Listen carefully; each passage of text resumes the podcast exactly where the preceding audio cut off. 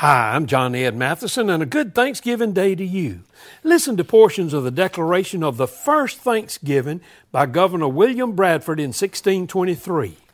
Inasmuch as the Great Father has given us an abundant harvest of Indian corn, wheat, beans, squash, and garden vegetables, and he has made the forest to abound and the game with sea, with fish and clams, and inasmuch as he has spared us from pestilence and disease, and granted us the freedom to worship Him according to the dictates of our own conscience. Now I do proclaim that all you pilgrims, with your wives and little ones, gather at the meeting house on the hill between the ages of between the hours of 9 and 12 on Thursday, November the 29th.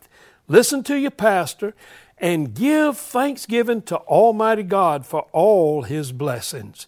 Hey, Celebrate Thanksgiving today in the spirit of those who celebrated that first Thanksgiving.